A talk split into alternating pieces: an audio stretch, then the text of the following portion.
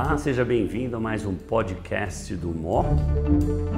Hoje nós vamos falar de um tópico importante para nós oncologistas, radio-oncologistas, estomatologistas, que é o cuidado com a pele, o cuidado de suporte que a gente tem que dar aos nossos pacientes que estão recebendo tratamento sistêmico, radioterapia ou mesmo mucosite e cuidados com a cavidade oral. Estão comigo hoje três profissionais especializados nessa área. Dr. Felipe Moraes, oncologista titular do Hospital 9 de Julho, do Grupo DASA, doutora Ana Carolina Rezende, radio-oncologista do Hospital Albert Einstein, doutora Renata Ferrari, estomatologista do Grupo Oncoclínicas. Sejam bem-vindas ao Videomock. A primeira pergunta que eu tenho, a gente usa esses produtos como Extreme Care uh, profilaticamente, quer dizer, você vai dar ao paciente, começou capestabina para o paciente, você já falou, olha, é melhor já começar a aplicar, manter a sua pele mais hidratada. Nós sabemos que a WeCare é uma companhia pequena, mas com grande foco no paciente oncológico. Quer dizer, esse é um nicho meio negligenciado e que alguém falou, olha, nós vamos tentar ajudar e para minimizar os efeitos colaterais. Essa é a sua estratégia? Eu acho que o, a grande dificuldade, Turbuzade, quando nós estamos lidando com o paciente oncológico que vai começar o tratamento, é criar uma rotina. E da mesma maneira como nós forçamos, né, e nós recomendamos a criação de rotinas relacionadas a combate da fadiga, alimentação saudável, manejo de náusea, nós precisamos, como oncologistas, nos adaptar e nos acostumar a orientar o cuidado de pele. É, então, é uma coisa que realmente fica um pouco de lado, mas é como a gente apresentou nas evidências, é uma coisa que impacta não só a qualidade de vida, mas a aderência. Então, eu acho que o importante é que o paciente sinta nas suas recomendações iniciais de que as medicações de, de, de tratamento cutâneo que você está indicando fazem parte, sim, da estratégia vencedora que você está tá desenhando. Porque se dá a impressão para o paciente de que isso é uma coisa lateral, de que isso é uma coisa adjuvante, que isso é só uma sugestão, ele não vai aderir, particularmente entre os homens, e não vai adquirir rotina de cuidados em pele. Então, acho que a gente tem que colocar a rotina de cuidados em pele como um dos cores do cuidado e, como bem destacou, o mais precoce possível. O que você mais usa, por exemplo, no paciente é o Extreme Care, o que é que você usa mais na sua prática? Só um aspecto prático para o oncologista que está nos vendo agora. É, o, ex, a, o Extreme Care é, uma, é, uma, é um produto extremamente untuoso e ele leva a uma hidratação profunda né, da, da pele. E ele é recomendado para peles que vão sofrer um atrito maior, e principalmente para síndrome mão-pé. Então, para mão e pé, é, eu recomendo duas vezes ao dia, habitualmente numa rotina pela manhã e após o banho, que são os momentos que as pessoas estão mais bem, estão mais acessíveis, digamos assim, a fazer o manejo dessas substâncias. Né? Mas eu não deixo, de alguma forma, de orientar também o cuidado corporal, porque muitas vezes o paciente vem com a mão bem cuidada, sem descamação, sem hiperqueratose, mas com prurido, com xerose, com, principalmente nos pacientes idosos. Isso é uma coisa importante também. Nos pacientes acima de 70 anos, o bom manejo da pele vai evitar o surgimento de erisipela, vai evitar o surgimento né, de, de, rasgaduras, lesões na pele, que muitas vezes causam transtornos, uso de antibiótico desnecessário. Então, eu tenho recomendado o Extreme Care para os pacientes que vão usar drogas que têm alto, alto risco de síndrome mão-pé, não só capestabina, mas, por exemplo, sunitinib e outros tiquiais que são conhecidos por essas toxicidades. Muito bom, Felipe. Excelente dica para os oncologistas que estão nos vendo. Muito obrigado mais uma vez. Nós vamos seguir agora para falar sobre radiodermite, tratamento, prevenção.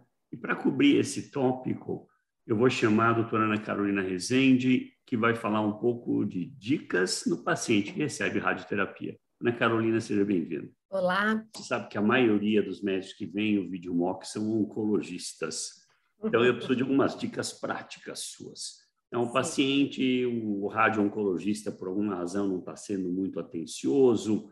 Você, em geral, prescreve o quê? Por exemplo, na mama, que é a sua área de super expertise, você fala, olha, aplique o Moist Care, ou quando está muito judiado, é melhor pôr o stream care.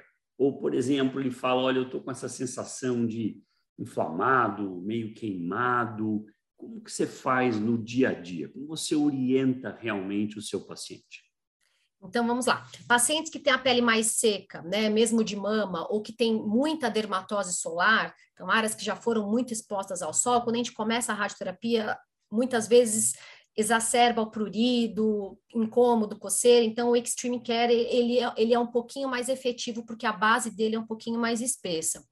Para áreas maiores, e, e, quando, e como eu oriento sempre, como a região da axila, né? Mesmo quando você trata a sua mama, mas nível 1 e 2 axilares, eu oriento alguns cuidados com depilação, evitar desodorante, etc e tal, mas eu peço para usar o produto na axila também, o Moist Care, ele é um pouquinho, uh, a formulação dele é um pouquinho mais leve. E eu insisto que é, que é, importante a frequência, então duas vezes por dia, às vezes eu falo até três vezes, porque se esquecer uma, fez duas vezes, né? Então, é, essa frequência é importante e você adapta isso conforme essa é, característica da paciente. Então, basicamente, moist care ou extreme care, a depender de quão seca está a pele. E quando você começa a ter radiodermite instalada, grau 1, a paciente começa a queixar de um pouco de prurido, já está com corticoide tópico, está com, com moist, com, com extreme care, o, a máscara, né?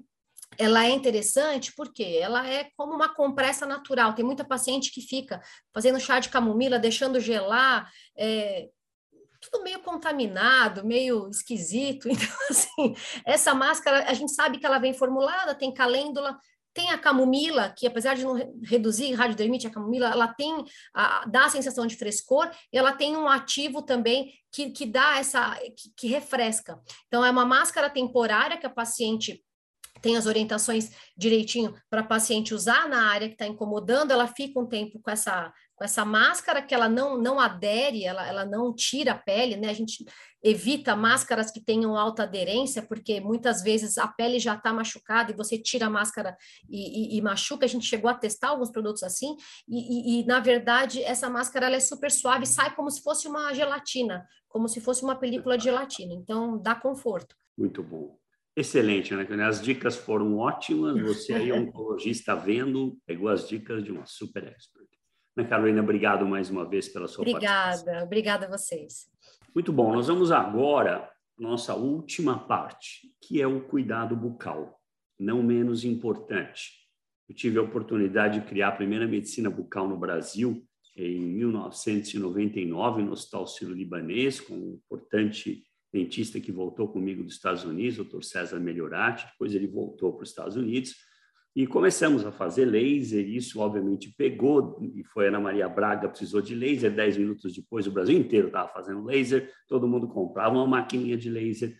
Felizmente hoje, graças a esses eventos, todos os centros de oncologia do Brasil têm um grupo de superdentistas especializados na medicina bucal.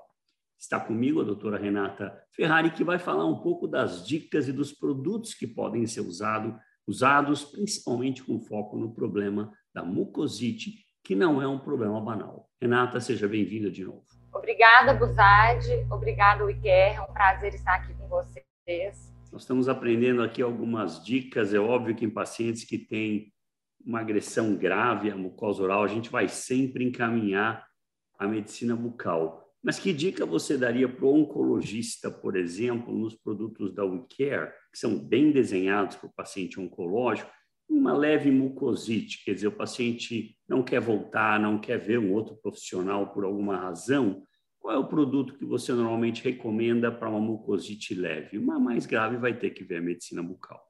Zad, assim, eu acho que desde o início a gente já passa o preventivo, né, que é o enxaguatório com com o uso do produto da WeCare, porque ele tem em sua composição a glutamina, que a gente já viu até nos estudos, que é muito importante.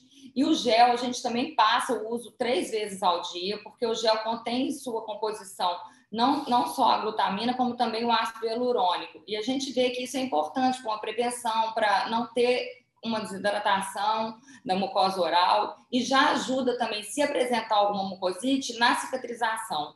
Então, eu peço para o paciente usar desde o início do tratamento, como preventivo, até mesmo se apresentar uma mucosite, já ajuda na sua própria cicatrização. Eu estou fazendo umas anotações aqui, como chama esse produto, porque eu já passo para o meu time, que as mucosites leves eu não tenho o hábito imediato de encaminhar, a maior parte dos meus doentes vem de bem longe, três, quatro horas daqui, e às vezes não consegue ficar voltando para um super expert. Como chama esse produto que ele enxágua e o que aplica que tem ácido hialurônico e glutamina? É o bochecho, da, o, o enxaguante da WeCare e o gel Oral Care. Ah, perfeito. Muito bom. Renata, brigadíssimo pelas dicas, muito úteis para nós oncologistas. Obrigado. Prazer é meu, obrigada. Como vocês viram hoje, três apresentações focadas a problemas de pele, por drogas sistêmicas, pela radioterapia e o manejo da mucosite pela medicina bucal. Os produtos da WeCare endereçam essas três áreas, que para nós oncologistas são muito importantes. Temos que ficar mais atentos a essas complicações que adversamente afetam a qualidade de vida dos nossos pacientes. Muito obrigado.